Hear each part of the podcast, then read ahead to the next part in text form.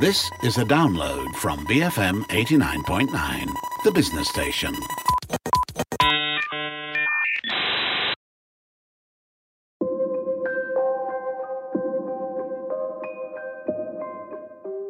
BFM 89.9, the business station. My name is Rich Bradbury. This is Mattsplained. Now, 20 years ago, Matt Armitage was an old man with crumbling wits and chronic arthritis. Now, thanks to quantum technologies, he's omnipresent and sharper than a weasel in a rabbit's warren. All of which is a very strange way to introduce a show about an iPod. Well, you've got to give people something, haven't you? And it's not an iPod, it's the iPod. Uh, and, you know, I, I'm really kind of astonished by this, but the iPod is actually 20 years old. And that's probably older than some of our listeners, um, although, you know, probably not most of them. But we, we did do a show a couple of years ago when it was the Walkman's 40th birthday. So I thought, you know, it's only fair that we do the same with the, the iPod, uh, especially given that, um, you know, arguably that device has helped to groom us for the introduction of uh, smartphones and the apps and the digital subscription services that mm. we now buy, you know, every day with a click. Mm. Uh, and it paved the way for a lot of the music and video streaming services that have replaced the older CD and DVD buying models of the entertainment industry.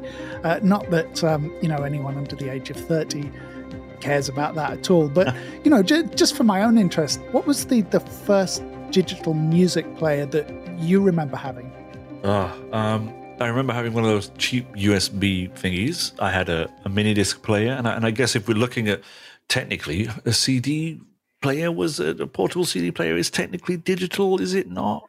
Kind of. Well, yeah, I mean, stretching it. I mean, people still call that kind of physical media, right? But uh, yeah. I mean, I, I, I, was the same. I mean, I think for me, it was uh, one of uh, Sony's network Walkman series players, which played those awful ATRAC encoded files rather than MP3s. So, I think you might be right. Yes, yes, yeah, something like um, that. Yeah. Yeah, and I think that would have been the early 2000s. Um, same as you, I had one of those cheap knockoff uh, thumb drive style MP3 players that could hold, you know, a handful of songs. And I think the the first proper MP3 player I had was one of those creative Nomad Zen jukeboxes, which had a, a massive 60 gigabyte capacity. Yeah, I remember yeah. those. No, exactly. And I think that was one of the largest capacity players at the time. I really regret selling it to to be honest. Um, mm. but you know even then that that jukebox then it was the the size of a, a, a phablet but uh, much thicker. You know i was going to say it was the size of a walkman but that's probably not really helpful to younger listeners that don't know what a cassette is in the first place. All right so let, us skip to uh, october 2001 Okay, so the iPod drops in October 2001. Um, as we've mentioned, there were already a lot of competing uh, digital audio and MP3 players out there, but most of them really weren't user friendly. You know, most of them mm. bristled with mysterious buttons and switches, and their operating systems took pretty much a PhD in electrical engineering to to navigate. So you know that's the the digital music landscape that the iPod landed in, uh, and of course Apple, after its heyday in the uh, the early 1980s, had basically been in the wilderness for a decade. Yeah. Um, but by you know the the late 90s, it was staging a bit of a comb- uh, comeback. Steve Jobs had rejoined the company in 1997. In 1998, they launched the uh, the iMac, which of course was designed by Jony Ive, and it came with those distinctive, colorful, uh, and transparent cases. But Apple isn't that must have product maker that it became in the mid 2000s. Mm-hmm. For most people, the iPod was the the first introduction to that minimalist, easy to operate aesthetic that Apple continues with to this day. And it was the company's first real bid for a mainstream market, as well as, you know, that that philosophy, that Apple idea that doing things better is more important than doing them first. Let's talk about its looks. How different were its looks? Well, like I said, there were a lot of players. Um, they tended to be pretty plasticky. You know, they they didn't feel very premium. They were usually black. Uh, as we've said, a lot of the smaller players had that thumb drive style look. The bigger mm. ones looked like a Discman or a cassette Walkman. And the iPod was probably roughly the same size and shape as the majority of the, the players, but it was the first one that you looked at and thought, you know, I need that. Uh, It was all white. The front face was dominated by this massive solid state scroll wheel that you used to navigate its operating system. Other than that, there wasn't much to it. It was minimal, it was simple. Uh, there was a small backlit grayscale screen that let you see what you were playing and get through the menus. And it came with a, a five gigabyte or a 10 gigabyte uh, physical hard drive memory, not you know solid state storage one of those spinning hard drives you get in a uh-huh. laptop uh-huh. and you know you imported music to it from iTunes which of course was software that was only available on a Mac and that exclusivity was part of the genius of its appeal almost no one had an Apple computer. So, for the first year or so, if you wanted the coolest music player on the planet, you had to buy into that world of Apple. Now, with that said, I don't think history will remember iTunes uh, as fondly as, as they do the iPod. Probably not. I mean, it's been a horrible piece of software throughout its existence. You know, it's one of the rare things that Apple has never been able to get quite right. But without iTunes and the retail store it became, the way digital technology unfolded might have been very different. But, you know, we'll get to that a little bit later on. I think it was uh, over a year before Apple launched the second version of the iPod, which was Windows compatible. And mm. it was hmm. a further year before a Windows port of the iTunes app was released. But that couple of years helped to stir demand. You know, there were plenty of people like me who bought their first Apple laptop partly because of that tie to the music player that they loved. Mm-hmm. But you know, and and there was the sight of those all white earbuds that signified that you had an iPod.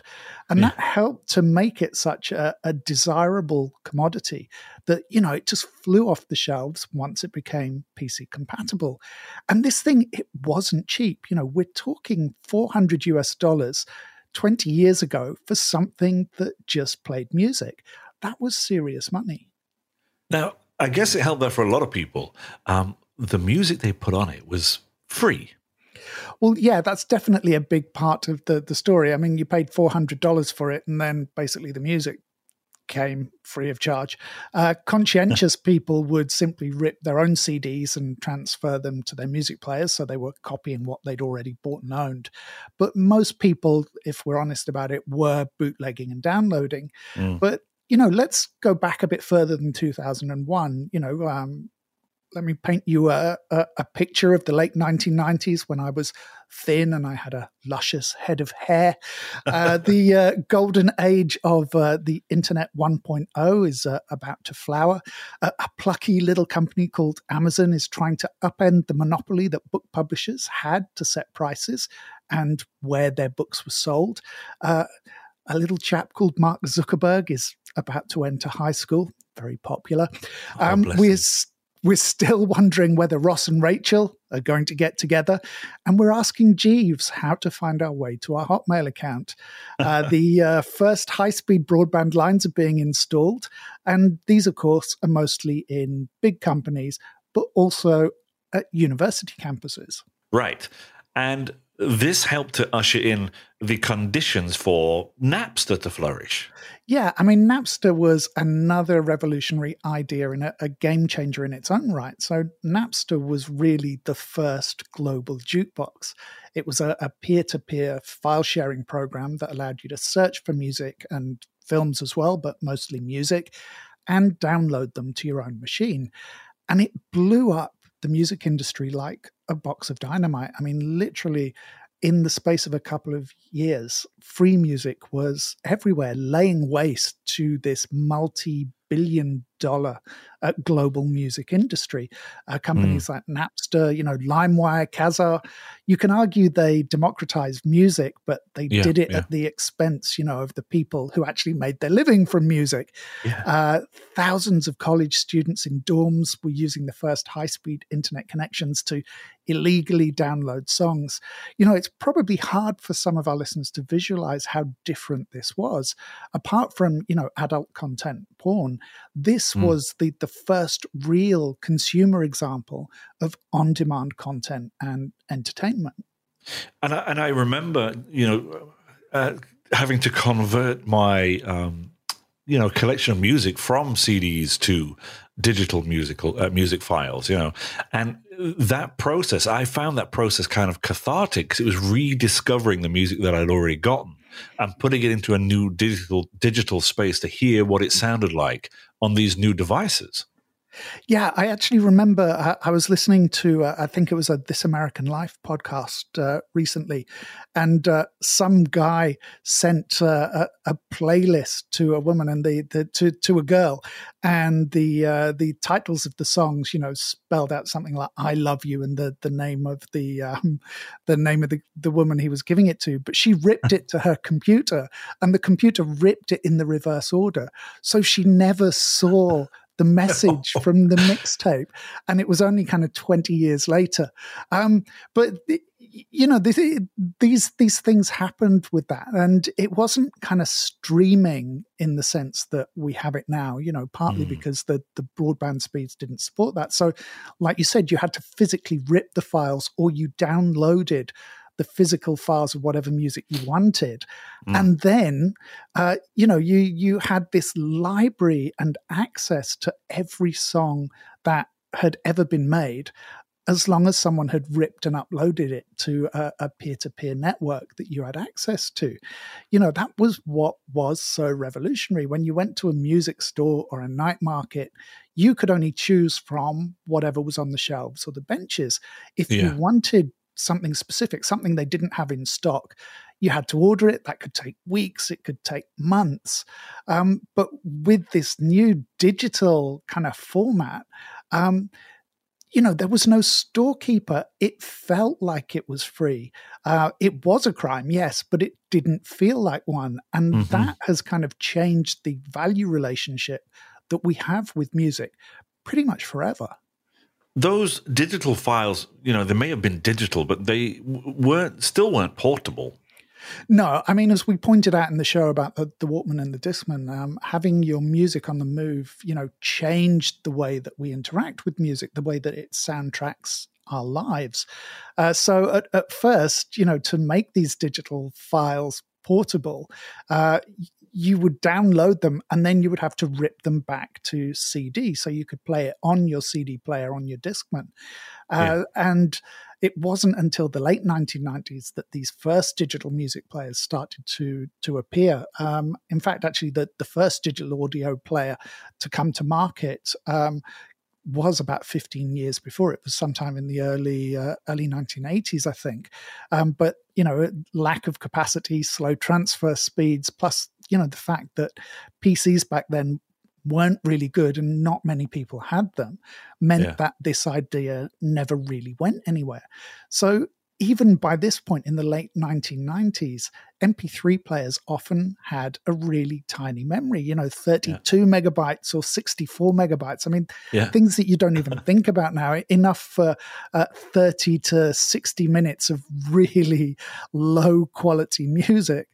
And forget about convergence devices. You know, you took a phone with you and you took an MP3 player. Uh, yeah. Uh, I think Samsung brought out the world's first music phone, which was the uh, the iconic Uproar uh, or the SPH M100. And again, that had just 64 megabytes of memory. And that was in the year 2000. Uh, you know, at that point, like you, I was still hoping that mini disc was going to be the music format of the future. Yeah, yeah. Um, how many music players have, have you owned, Matt? I mean, if we discount those cassettes and CD players, I mean, dozens, um, a couple of mini disc players that Creative Zen I mentioned, um, a bunch of those dodgy no brand Bluetooth streaming thumb drives. Mm. Um, I had pretty much all of the iPods iPods, iPod Classics, Minis, Nanos, Shuffles. Mm-hmm. Um, I don't think I had a touch. I don't remember owning a touch because I had a, an iPhone by that point. But I had those Sony Walkman, uh, Sony Ericsson Walkman phones. I had yeah. waterproof players for swimming with. Uh, I've still got a Microsoft Zune player on the shelf behind me and uh, a working iPod Classic that's on the desk in front of me. Um, that must be close to a decade old. And that's without counting all the iPhones and iPads and Android phones over the years, which, you know, is the only music player most of us need today. But, mm-hmm. you know, I am a hardware nerd. Uh, the, the beauty of the iPod was that it opened the door to actually selling us content. Mm-hmm. And that's what we'll be talking about after the break. How the iPod was Steve Jobs' gambit. It was his way of grooming us for the world of apps and micropayments that was to come. Thanks for that, Matt. And uh, when we come back, eating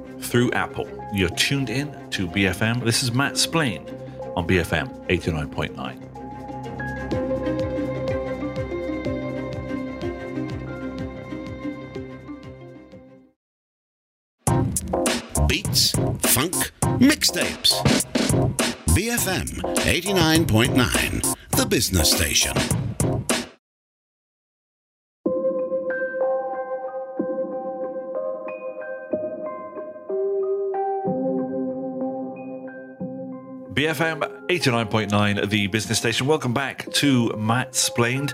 Uh, now, we're going to be celebrating 20 years of the iPod today. Uh, and before I ask Matt this question, I just want to say that, you know, Matt, back in the day when the iPod was about to be launched, and I remember reading about it, um, I owned a, a, a, an iRiver. Um, and the iRiver, I, I, don't even remember where it was produced. I'm assuming it was Japan, but it was one of those music devices um, that had all these wonderful formats on it. I was a bit of a music snob, you know, it played Ogg Vorbis, it played FLAC, it played all of these things. And I was thinking to myself, if you want a portable music player, you want it to play in all the formats that you can get, and you want it to sound amazing. And nobody will want to play from a device that only plays MP3s. Yeah. Well, I, I, mean, I'm, I'm glad you were there to support Ogg Vorbis and, and FLAC because, you know, otherwise Neil Young would have been completely on his own. So it was good that he had at least a, a little right. bit of company. I think that was a problem. The, the, lack of library was the problem back then. But yeah, anyway. Yeah, and um, not not forgetting that once you put them into that format, the files were absolutely enormous. I mean, even, enormous, yeah, yeah. You know, and uh, we forget computer hard drives weren't massive at that, that point either. So you put something into an Ogg Vorbis file format, and you're like, oh, half of my hard drive yeah. is already gone. Yeah. Now, uh, back to the iPod then. And out of all the models, which do you think um, was the most important? Well, I think it was probably the one that I never actually owned, that iPod Touch, which mm. uh, hmm. arrived in 2007. Did you have one of those? I did not, know. No, I mean, basically, it was a, an iPhone that you couldn't make calls with. right, yeah. yeah. Yeah, you know, that lower price point made it possible for consumers who couldn't afford the phone to still you know, get into that world of Apple's apps.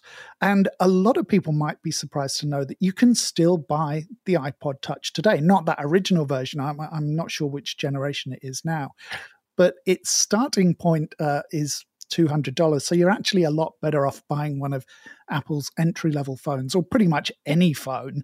Um, but uh-huh. they are still there if you really want one. Um, you know, for this part of the show, I think it's the the software, the iTunes store that we really should be talking about rather than the devices, the the hardware, because that really was the the gateway drug for for apps and the digital world we live in today. Yeah.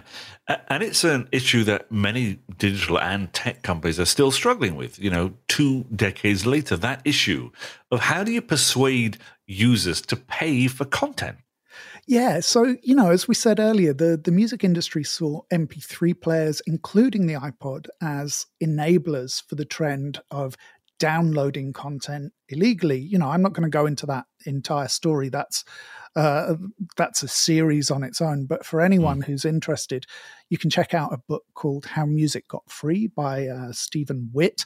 And yes, there is an audio book version as well, so you can find it as an audio file. But Steve Jobs essentially went to the record labels and said, Look, you know, your business is in free fall and I can save you. I'll get people to pay for music on their iPods by making it easy and convenient. But just to clarify, you know, um, Apple wasn't the first company to try and charge for music, was it? No, I mean, the early 2000s was a free for all of music services trying to get people to pay for content. Um, some of them were backed by the labels, the tracks were expensive. Um, they mm. could cost you anything from 99 cents to $3.50. That's US dollars per track. You know, mm. I briefly worked for a company called Soundbuzz in uh, 2000 and 2001. Uh, that was a, a digital music store concentrating on the Southeast Asia market. But the labels essentially dictated what we had to charge, which was 99 US cents per track. And that was absolutely insane because Soundbuzz was looking to India and Indonesia as its main markets. You know, even, oh. yeah, even today, the average daily wage in India is about 20 ringgit. It's like four US dollars. Yeah. So imagine paying one US dollar for a single song in India in 2000. Mm-hmm. So, surprise, surprise, uh, Soundbuzz was not a massive worldwide success. it didn't become Spotify, but neither did any of those other services, you know, Rhapsody, Press Play, eMusic.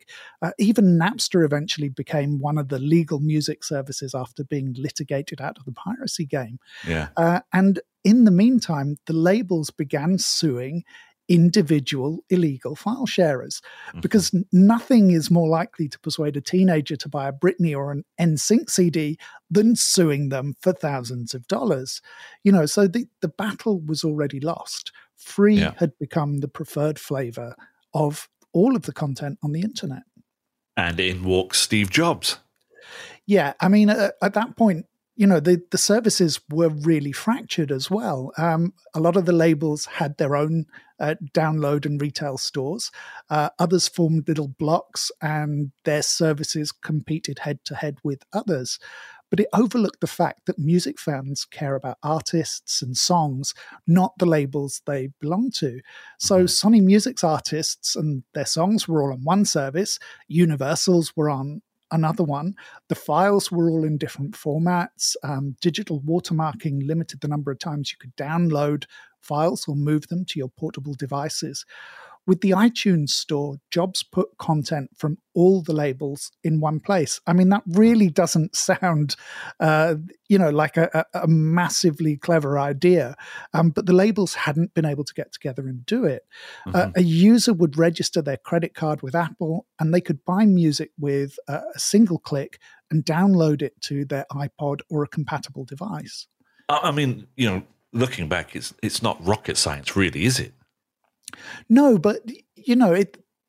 It took a certain mindset because people didn't trust online transactions the way they do now. Mm. Uh, Jobs was using the fact that um, his customers, Apple customers, they were brand loyal. Uh, the company's products were premium, so he knew that the customers had disposable income. And if you can find a way to make paying for things safe, cheap, and convenient enough, people will find it better and easier to do it legitimately than mess around downloading stuff illegally. So mm. it was this relationship that Jobs was banking on. And that battle with the music companies was one that no one expected him to, to win, but he did. So, in a sense, there's a direct line from there to the legal battle that Apple is fighting with Epic Games over the percentages that the company charges app makers in its app store. Yeah, totally. Um, because Jobs essentially dictated his own terms to the labels. Uh, as as I said, you know, Soundbuzz, we were told what we had to charge, and this is why no one expected him to win. He walked in and said, "This is what we charge. This is the percentage we're taking." Take it or leave it. Uh, and when the iTunes store expanded to, to movies as well, I don't know if the company played the same hardball tactics, but I imagine they did. Um, you know, the the iTunes model proved that a tech company could make its users pay for content. Mm. So that was huge in the context of making that leap from uh, you know the phones we had to smartphones, and it's also why that iPod Touch was so important to what Apple was to become. Again, you know, Apple wasn't the first company to try and launch a smartphone. No, at that point, the big phone players, of course, were Nokia, Sony Ericsson, Motorola. I mean, nobody thought that Apple could really do it, I don't think. Um, uh-huh. All of them had tried various keyboard or touchscreen type smartphones. Um, I had a few of those, surprise, surprise, uh, pocket PC type phones made by Dell and other Windows manufacturers. Um, not to mention, of course, there was Blackberry, which is probably the first proper smartphone that people adopted in any great numbers. But most of these things weren't great convergence devices. They were all pretty mm. flawed. Uh, you could play music on a lot of them, but it wasn't a great experience. In the same way, you could browse the internet on most of them, but it wasn't a great experience. Mm-hmm. They tended to prioritize email. The first iPhone was essentially Apple taking what it had learned from the iPod and applying it to a phone the company understood that there would be a market for a high priced entertainment and leisure device that also made calls.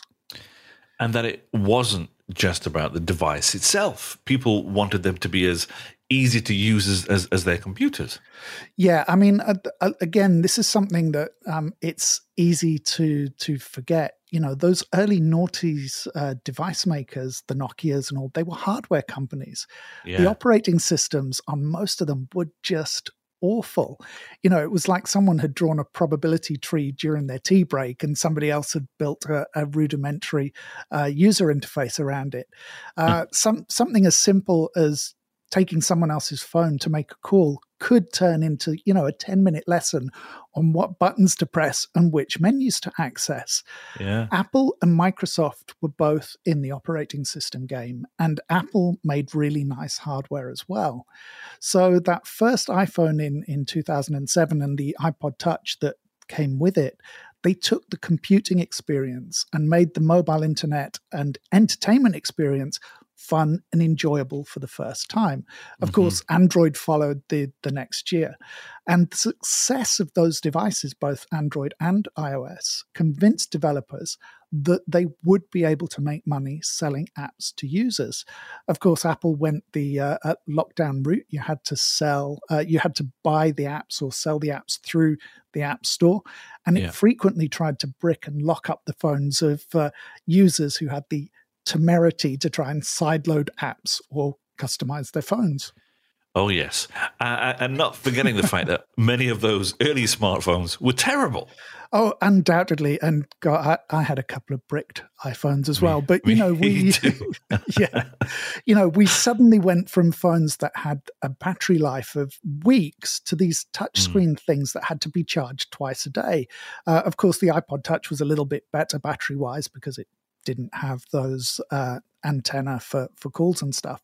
But yeah, I mean, they were awful. Laggy screens, the web pages loaded slowly, apps took forever to open. Um, you know, the the BlackBerry had already ushered in the generation of pavement warriors that paid more attention to their screens than their surroundings.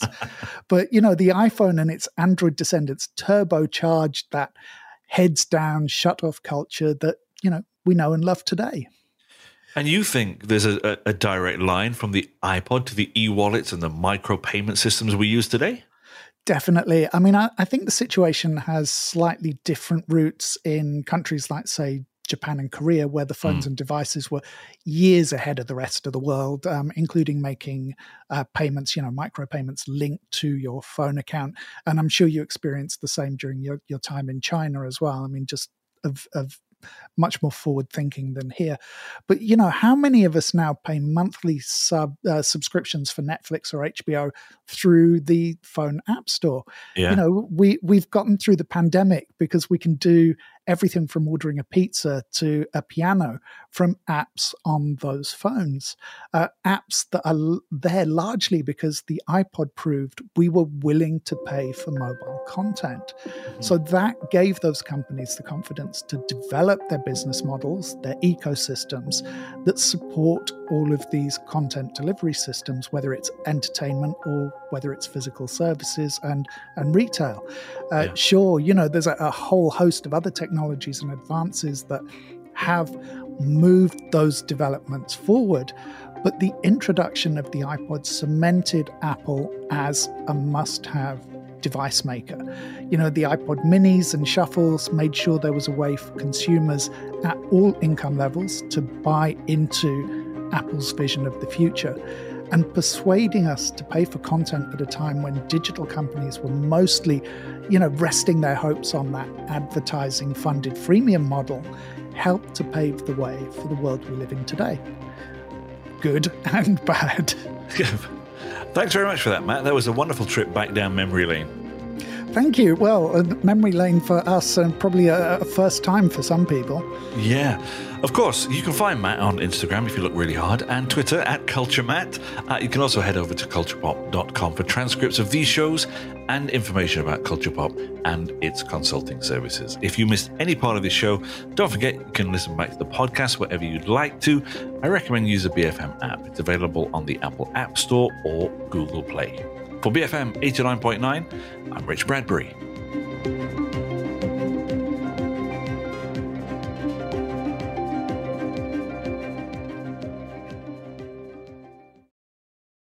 Thank you for listening to this podcast. To find more great interviews, go to bfm.my or find us on iTunes. BFM 89.9, the business station.